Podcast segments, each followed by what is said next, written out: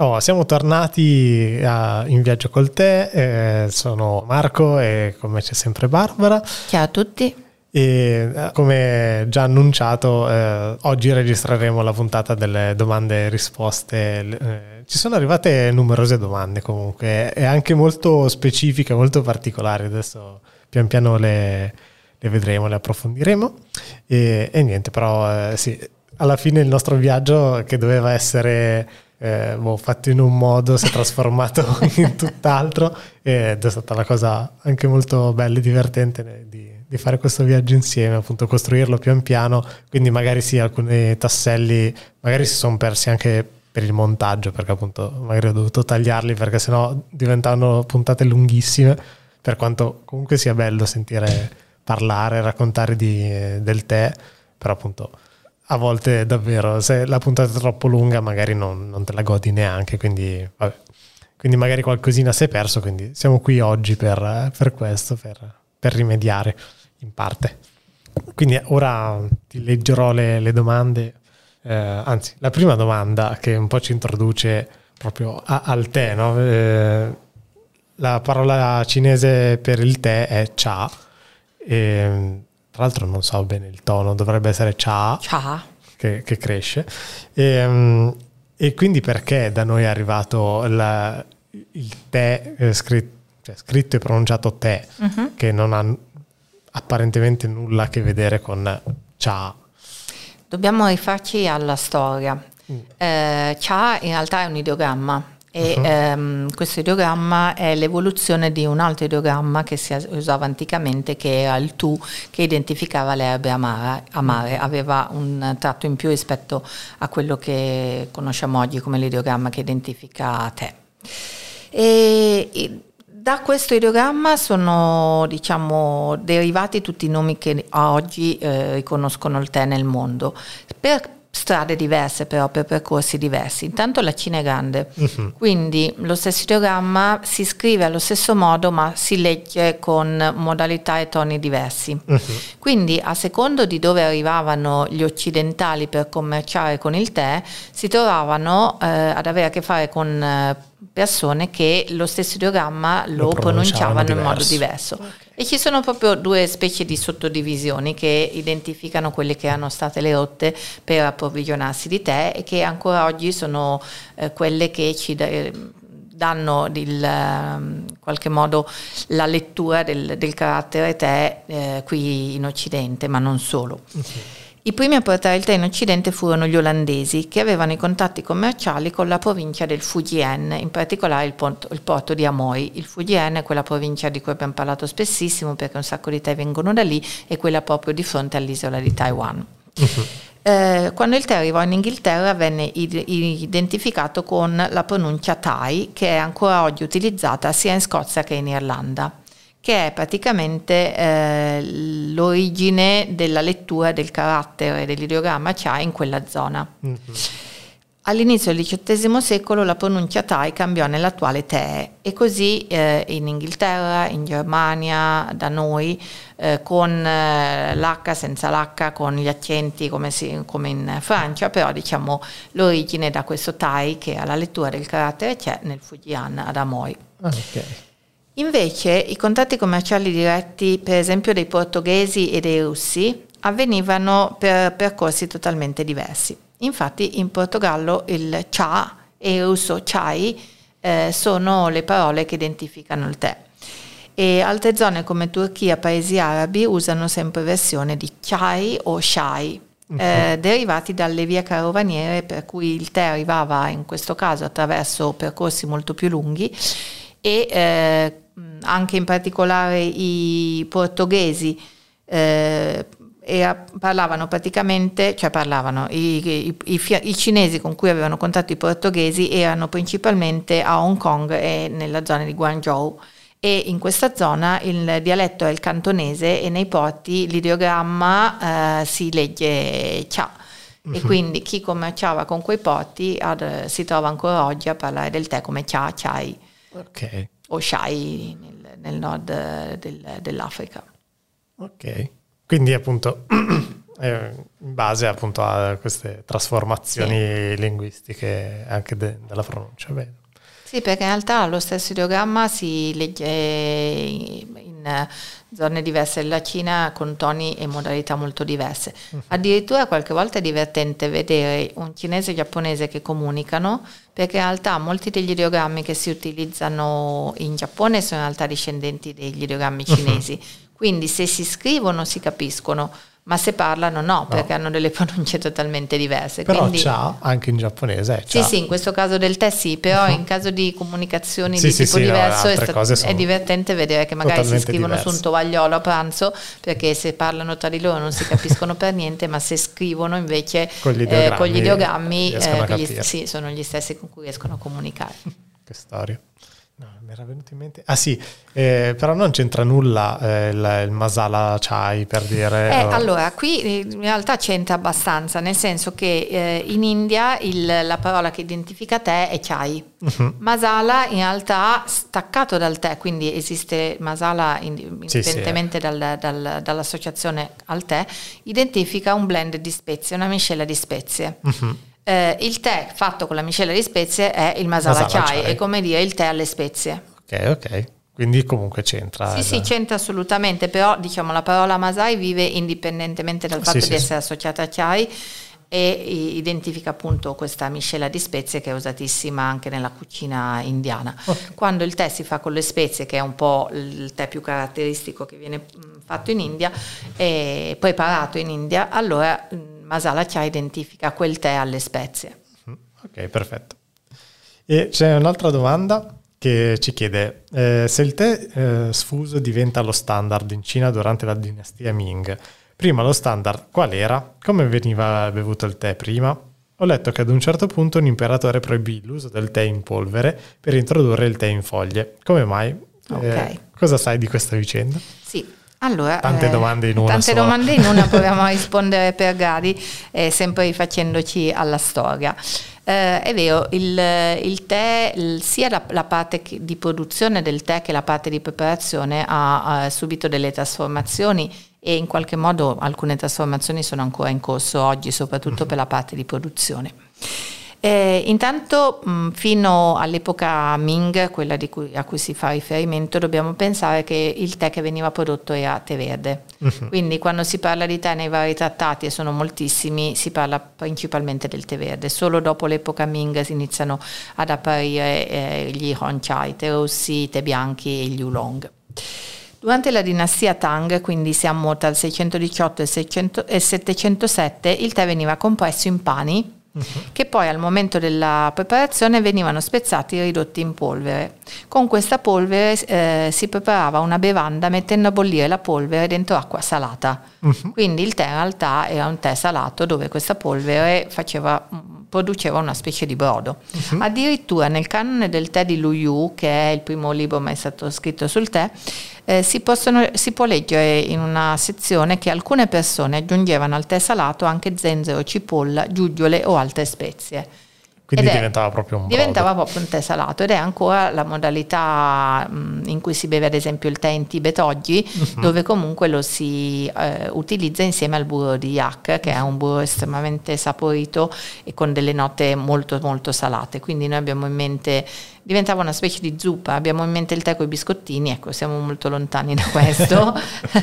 abbiamo una specie di zuppa. In realtà il concetto della zuppa lo ritroviamo per esempio con l'ochazuke giapponese che è una cosa che si fa ancora oggi, è un, piatto praticamente eh, dove eh, si utilizzano gli avanzi del riso, delle verdure, uh-huh. ehm, qualche volta lo si arricchisce magari con, con, del pesce, con dei legumi e eh, poi si utilizza un brodo fatto con eh, tè verde, può essere sencha, genmaicha o jicha e eh, si beve questa specie di zuppa di riso dove invece che il brodo c'è il tè ed è una cosa assolutamente in vigore ancora oggi. Oh, interessante. Quindi siamo 618-706. L'epoca successiva è la dinastia Song. 760-1278. Il tè viene sempre prodotto in pani compressi, ma cambia il modo di preparazione. Non si fanno più bollire le foglie, ma si, eh, si miscela la polvere di tè con l'acqua bollente direttamente nella tazza usando il frullino di bambù. Uh-huh. Ed è infatti intorno al 1200 che eh, i giapponesi, i monaci buddisti, vanno in Cina a studiare il buddismo e eh, si trovano eh, a questo tipo di preparazione, quindi tornano poi in patria e eh, iniziano a preparare il tè in questo modo. E come ancora oggi viene preparato il matcha. Il matcha. C'è un, uh, un, libro che è il Cha Lu, scritto da Chai Xiang, eh, la traduzione Cha Lu è registro sul tè e possiamo leggere in questo trattato che il tè si macinava con una mola di pietra e lo si setacciava per ottenere una polvere finissima. Si riscaldava poi la tazza sul fuoco, vi si versava la polvere di tè, si aggiungeva l'acqua e quindi si mescolava usando un apposito frullino di bambù. E da qui passiamo alla dinastia Ming, uh-huh. che quindi tra il 1368 e il 1644 il tè non viene più compresso in pani ma prodotto in foglie sfuse, non viene più macinato o ridotto in polvere ma si mettono in fusione le foglie intere. Siamo di fronte alle le, fo- foglie verranno poi messe inizialmente in bocche che poi diventeranno teiera, quindi siamo anche all'inizio di quella che è la produzione delle teiere. Uh-huh. Quindi doveva servire un oggetto per eh, poter mettere in infusione queste foglie. L'imperatore Hung Hu emanò un diritto con il quale ordinò che venisse interrotta la produzione di pani di tè la cui lavorazione affaticava il popolo e stabilì che per il pagamento del tributo imperiale venisse inviato a corte solo il tè in foglia. Okay. Si dice che eh, l'imperatore in questione avesse umili origini, quindi eh, sapesse benissimo quel, il lavoro che c'era dietro alla preparazione del tè in pani alla, sia alla produzione che poi alla preparazione del tè e quindi eh, emanò questo editto. In realtà ci sono delle zone, ad esempio lo Yunnan, se guardiamo la cartina della Cina, lo Yunnan è la provincia in basso a sinistra, una di quelle più lontane rispetto alla corte imperiale e infatti possiamo vedere che nello Yunnan in realtà eh, sono andati avanti a produrre il tè in pani fino ai giorni nostri ignorando praticamente l'editto in questione.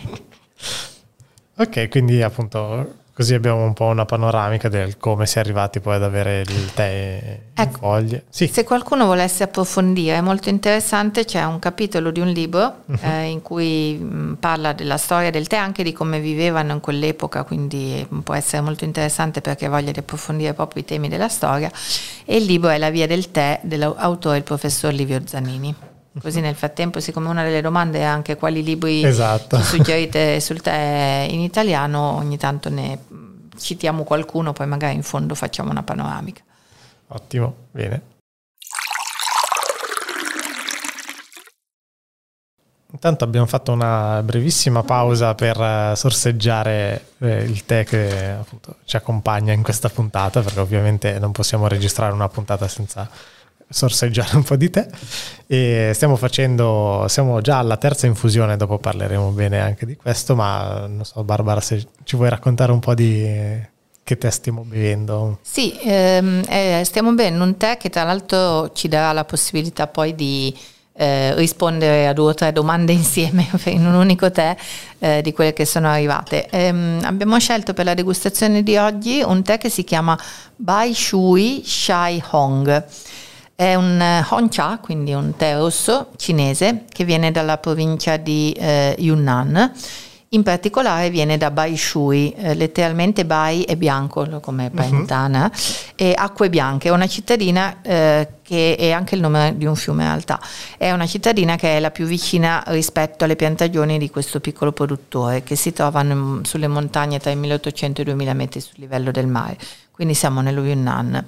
Siamo a Baishui e Shai Hong fa riferimento al metodo di lavorazione delle foglie. Shai Hong si traduce come rosso al sole. Uh-huh. In pratica questo tè condivide ehm, una parte di lavorazione che è tipica più dei tè bianchi, quindi si lasciano le foglie eh, appassire al, al, sole e lì inizia un primo livello di ossidazione. E l'altra particolarità di queste foglie è che sono state pressate in un disco nel 2016 e quindi eh, lasciate invecchiare per gli ultimi 5 anni. Io il disco l'ho aperto qualche giorno fa e tra l'altro ci sarà sicuramente qualche fotografia eh, che avete scattato sì, di sì. questo disco perché si vede benissimo che ci sono foglie ma anche tantissime gemme che mm-hmm. si mhm. vede dal colore. Quindi eh, riutilizzeremo alcune delle informazioni caratteristiche di questo tè per rispondere a, a qualche domanda che verrà tra un po'.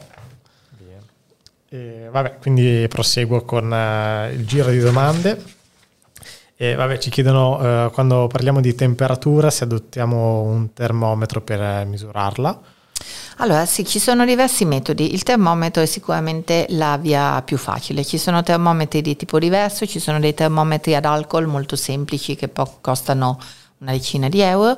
Ci sono termometri un po' più professionali che vanno bene ugualmente, che sono le sonde che si utilizzano in cucina, ad esempio, per misurare la temperatura eh, della, dell'arrosto. Sono fatte in acciaio, quelle più evolute hanno anche un timer associato, per cui uno può, per esempio, settare una specifica temperatura, lasciare la sonda dentro l'acqua. Ricordiamo sempre che l'ideale è misurare l'acqua al centro del pentolino, quindi al centro del contenitore dove la si sta scaldando e ehm, a quel punto eh, suonerà il timer quando ha raggiunto la temperatura desiderata.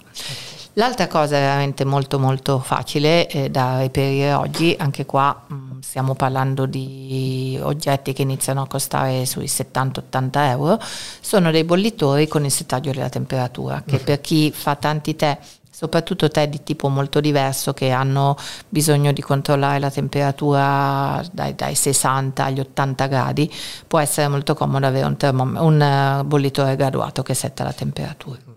L'ultima cosa che possiamo fare è fare quello che suggeriva Lu sempre nel suo canone del tè, quindi utilizzare la vista e l'udito e utilizzare la vista per capire come si muovono le bolle in un pentolino. La prima bollitura è quella delle bolle a occhi di pesce, uh-huh. delle bolle eh, grandi ma non grandissime. La seconda bollitura è quella delle perle di una collana, quindi quelle, le bolle sono tutte uguali e gorgogliano in modo uniforme eh, sul pelo dell'acqua. E la terza bollitura, marosi e onde che si infrangono, è l'acqua che non va più bene per il tè, quindi esatto. si è esatto. lasciata bollire troppo.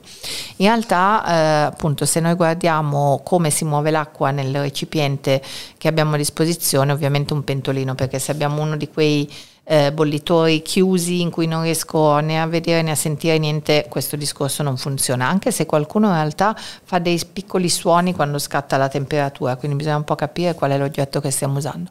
Se stiamo utilizzando il pentolino, vediamo benissimo come si muove l'acqua nel, me, mentre si scalda e quindi possiamo capire da quello la temperatura.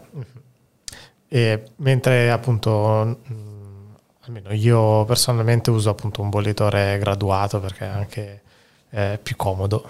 Sì. Eh, anche qua stiamo usando, cioè per i tè che, che abbiamo fatto comunque tu hai sì. i bollitori sì. graduati. Un altro metodo che si utilizza per esempio tanto in Giappone ehm, è il seguente, uno parte facendo bollire l'acqua, uh-huh. eh, poi non la usa direttamente per fare il tè la utilizza per metterla dentro la teiera così intanto la teiera si scalda. Poi quella stessa acqua viene messa nelle tazzine uh-huh. eh, in modo che si scaldano anche le tazzine, poi viene rimessa nelle, nella teiera e a quel punto utilizzata per fare il tè.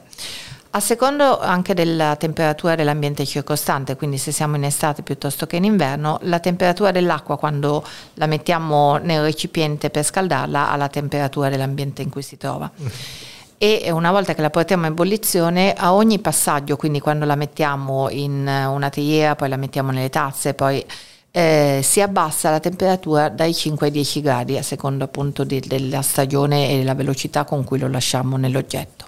Qualche volta si usa infatti un uh, oggetto intermedio, se dobbiamo abbassarlo ancora di più, che è lo Yusamashi, che ehm, ci consente di portare l'acqua a una temperatura ancora più bassa per i tè giapponesi che ne hanno bisogno.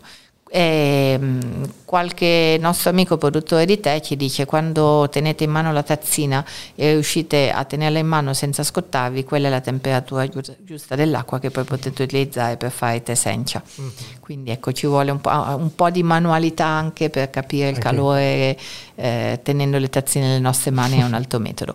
L'altro metodo in realtà è un, è un metodo mm, che, che, arriva dal risultato, cioè se avete un tè che eh, è diventato particolarmente amaro, soprattutto se si tratta di un tè verde, con buone probabilità avete usato una, temper- un'acqua a temperatura troppo alta, quindi mm-hmm eh, si, da lì si può capire che la volta dopo bisogna fare un po' più attenzione alla temperatura dell'acqua e abbassarla. Oppure okay. aspettare un po', eh, qualcuno mi dice eh, ma il mio bollitore scatta, non ha la temperatura. Aspetti Apri il coperchio, aspetti che non faccia più tutto quel vapore, aspetti un po'. Un po', quant'è un po'? Dipende dal, dal, anche dal materiale con cui è fatto il bollitore, quindi se è acciaio, eh, acciaio a doppio strato, se anche dalla forma, perché se è un bollitore cilindrico, apri il coperchio, la temperatura si abbassa più velocemente di un bollitore che è fatto a cono, per esempio. Mm-hmm. E quindi ecco, è difficile dirlo per, per tutti i casi, però sì, un po' di pratica. Quando faccio magari il tè, che non sono a casa mia appunto con il mio bollitore così, comunque eh, sento quando eh, inizia un po' a bollire, so che di solito eh, inizia a fare rumore intorno ai 60 gradi. Quindi da lì insomma un po' mi regolo, poi stacco il bollitore o comunque lo spengo e, e verso l'acqua, insomma, che non è appunto a 100 gradi eh, con le onde, appunto, i marosi, i che, marosi si che si infrangono. Bene. Un'altra domanda. Eh, è vero che lavando le foglie del tè verde attraverso un'immersione in acqua calda per qualche secondo si ottiene un tè privo di teina?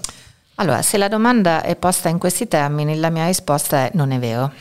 Perché non è vero? Perché anche i tè deteinati contengono teina. Uh-huh. Eh, in realtà c'è un limite per legge, possono avere fino allo 0,1% di teina rispetto al, al peso. Uh-huh. Eh, quello che in realtà invece possiamo dire, vale per i tè verdi ma anche per le altre famiglie di tè, è che la teina o caffeina che sia è estremamente idrosolubile, quindi è una delle prime sostanze che dalla foglia viene trasferita al liquido che poi beviamo. E non solo è estremamente idrosolubile, ma è anche estremamente sensibile alla temperatura eh, dell'acqua che metto sulle foglie, quindi più l'acqua è calda più la caffeina esce velocemente. Uh-huh. Quindi eh, quello che possiamo dire è che possiamo ridurre il contenuto di teina di un tè eh, mettendo un'acqua molto calda sulle foglie per pochi secondi, buttando via quel primo tè uh-huh. e andando poi a fare un'infusione con la temperatura giusta per quel tè. Eh, non possiamo dire che è deteinato perché dovremmo misurarlo in laboratorio e dovrebbe certo. avere specifici parametri, però mh, mm, mi è capitato spesso di suggerire questo metodo a clienti che dicevano ah non riesco a dormire se non bevo il tè una certa ora e ottenere buoni risultati. Ci sono um, esperimenti fatti proprio in laboratorio, quindi non, non empirici, eh, fatti su un tè verde cinese che è il Longjing. Uh-huh. Eh, stessa, le stesse condizioni di preparazione cambiava solo la temperatura dell'acqua, quindi è stato fatto fatto con l'acqua a 70, 85, 100 gradi, eh, veniva fuori che a parità di tempo di infusione con l'acqua a 100 gradi si estraeva circa il 25%-30% di caffeina in più rispetto a quella a 70. 70 gradi. Quindi è proprio Anche la temperatura, sì, la temperatura è, è, assolutamente importante. Okay. E in realtà il lavaggio delle foglie è una pratica che si fa spesso eh, nel gonfucia cinese che uh-huh. ci consente anche la caffeina se la, se la beviamo da sola ha un sapore amaro. Quindi un'altra delle cose che eh, ci consente il lavaggio delle foglie è di avere un tè un po' più morbido perché quella prima parte di caffeina viene sciacquata via. Uh-huh. Ok, bene. Quindi appunto non, non è totalmente privo di teina, però effettivamente un po' di teina viene ridotta. Viene... Però dire che non ne ha è, non, no, no, non, certo. è, non, sarebbe corretto. Ecco. Bene. Il tè ha una data di scadenza? Ah. allora, il tè dipende cosa intendiamo per data di scadenza. Allora, sul tè confezionato, quindi quello che viene venduto non, non sfuso, per legge bisogna mettere un uh, termine di scadenza, più che altro è un consumare preferibilmente entro e perché è un prodotto confezionato e di solito sono un paio d'anni rispetto al momento di confezionamento. E la realtà è che un tè ha una sua vita aromatica che è diverso da dire eh, ha una scadenza. Tra l'altro sappiamo che alcuni tè come i puer possono essere fatti invecchiare, oppure il tè che abbiamo bevuto oggi è un tè che ha 5 anni, quindi come il vino il tè può essere fatto invecchiare. Quindi dobbiamo distinguere eh, quello che è la sua data di scadenza ufficiale da quella che è in realtà la sua vita aromatica. Eh, è vero che il tè si deteriora nel tempo, sì, è una foglia secca, se non la si conserva bene o anche se la si conserva bene, a secondo della famiglia di tè, di come è stato lavorato, eh, cosa succede? Succede fondamentalmente come prima cosa che eh, inizia ad avere meno sapore. Mhm. Quindi io bevo un tè oggi e mi piace, mi ricordo che ha questo tipo di sapore, lo ribevo tra sei mesi e mm, mi sembra che non sappia più di niente, sappia un po' più di paglia. Questa cosa è estremamente vera per i tè cinesi mesi sì, primaverili. Esatto, eh, quindi è tanto legata anche alla freschi. famiglia di tè, alla tipologia del tè. E l'altra cosa è tanto legata anche all'ambiente, per mhm. esempio uh-huh. se lascio un tè alla casa al mare dove c'è molta umidità, l'umidità e, un, l'umidità e la luce sono due dei nemici naturali del tè. Uh-huh. Eh, il tè è una foglia secca che ha ancora circa il 4-5% di umidità residua, però se viene messa in condizioni dove c'è troppo calore secca più in fretta e quindi poi tende a sbriciolarsi e a sapere di paglia. Se viene messa in condizioni in cui c'è troppa umidità potrebbe addirittura anche ammuffire, ma ce ne accorgiamo la, guardando la foglia. Ogni tanto qualche cliente ci porta dei tè da guardare e ci dice ma secondo te possiamo ancora berlo? Di solito se non vedete della peluria grigia sulle foglie si può anche provare a fare l'infusione, alla peggio lo buttate via perché non sa di niente. Sì, sì, sì. Però ecco, non è, non, diven- non è, che arriva a far male alla salute, sicuramente ha una sua vita aromatica. Certo. Vit- se parli con alcuni produttori, questa è un'altra cosa, se parli con alcuni produttori di tè ti dicono che la vita aromatica di un tè è dai 3 ai 6 mesi da raccolto perché vogliono che il suo sapore sia sempre nelle, nella situazione ottimale. E nella realtà dei fatti l'altra cosa che mm, determina come, quanto rimarrà diciamo, integro il sapore di un tè è la forma della foglia. Più la foglia è rotolata stretta, quindi in piccole palline, e, e meno la parte della foglia sono esposte all'ossigeno e quindi quel tipo di tè, quindi gli oolong per esempio, il gunpowder, tutti i tè che sono rotolati stretti hanno una vita aromatica molto più lunga rispetto ai tè che hanno delle belle foglie grandi eh, che però sono molto esposte all'ossigeno.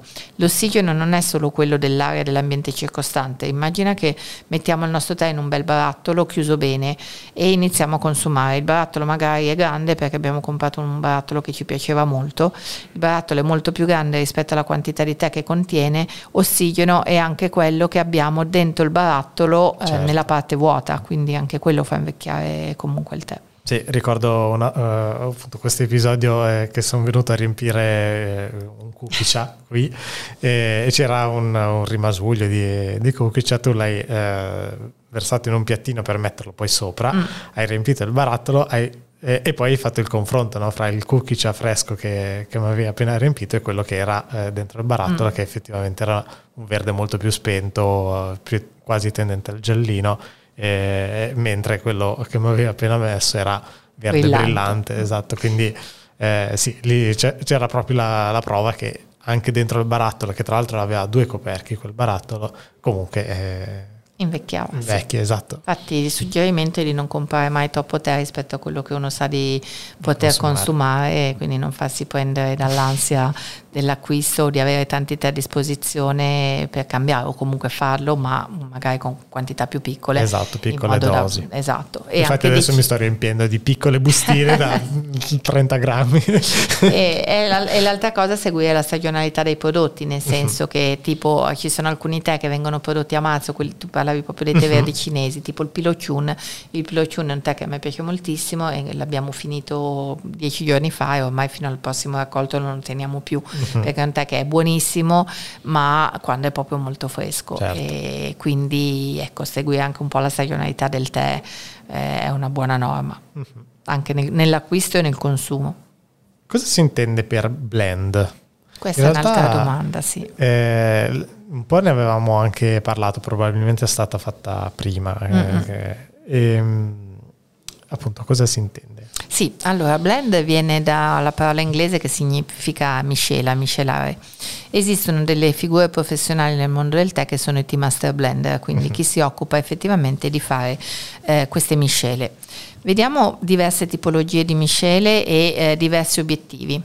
La più famosa è l'English breakfast, è una uh-huh. miscela perché ehm, vediamo anche la differenza tra single origin e single estate. Eh, e pensiamo anche al vino per fare qualche confronto con una bevanda, un, sì, una bevanda che è più vicina a noi.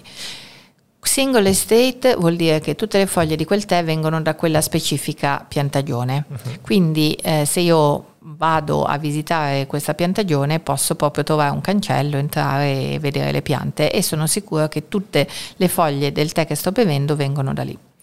Eh, singola origine vuol dire che eh, tutte le, te- le foglie di tè del tè che sto bevendo vengono da quella zona, uh-huh. la Francia corta nel caso dei vini, uh-huh. eh, la zona nel caso del Longjing, la zona dello Zhejiang, però è una zona estremamente distribuita. Uh-huh. Quindi dire che vengono in generale dallo Zhejiang o da Xiu dove c'è il lago occidentale o magari da Shifeng che è il picco del leone o, me, o dal villaggio Mejavu che è uno dei villaggi nello Zhejiang, nella valle dove proprio si producono i migliori Longjing è diverso. Uh-huh, Quindi certo. è come dire il vino della Lombardia rispetto al vino della Francia corta, rispetto magari al vino dello specifico villaggio in Francia corta uh-huh. o della specifica casa casa vinicola.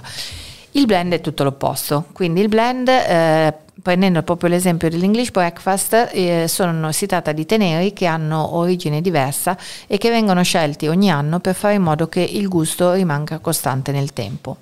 E se io vado a prendere un tè con una singola origine e una singola piantagione, ovviamente mi aspetterò che quel tè possa avere sapori diversi a seconda degli anni, perché il clima, ma tantissimi, tantissimi elementi, per esempio l'anno scorso il Covid ha fatto tanto la differenza, l'impossibilità di andare a cogliere le foglie in un determinato periodo, quindi far sì che le foglie crescessero sulle piante e venissero raccolte dopo rispetto alla stagionalità giusta per produrre quel tè.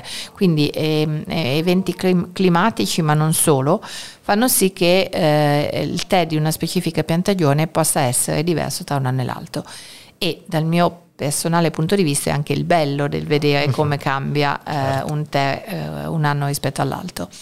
C'è però chi ha voglia di bere il tè che abbia sempre lo stesso tipo di sapore, uh-huh. indipendentemente da quello che è successo nelle singole piantagioni.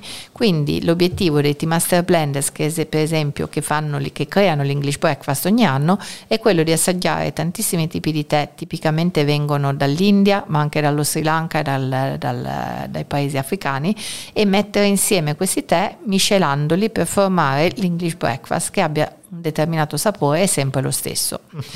Dobbiamo poi dire, ad esempio, che non tutti gli English breakfast sul mercato hanno lo stesso sapore, perché l'English breakfast di una marca potrebbe avere, scegliere di miscelare dei tè eh, di una certa zona e l'English breakfast di un'altra marca potrebbe scegliere di creare un, una miscela simile ma leggermente diversa. Quindi uh-huh. eh, dietro allo stesso nome possiamo in realtà avere poi anche delle piccole, eh, piccole cose diverse.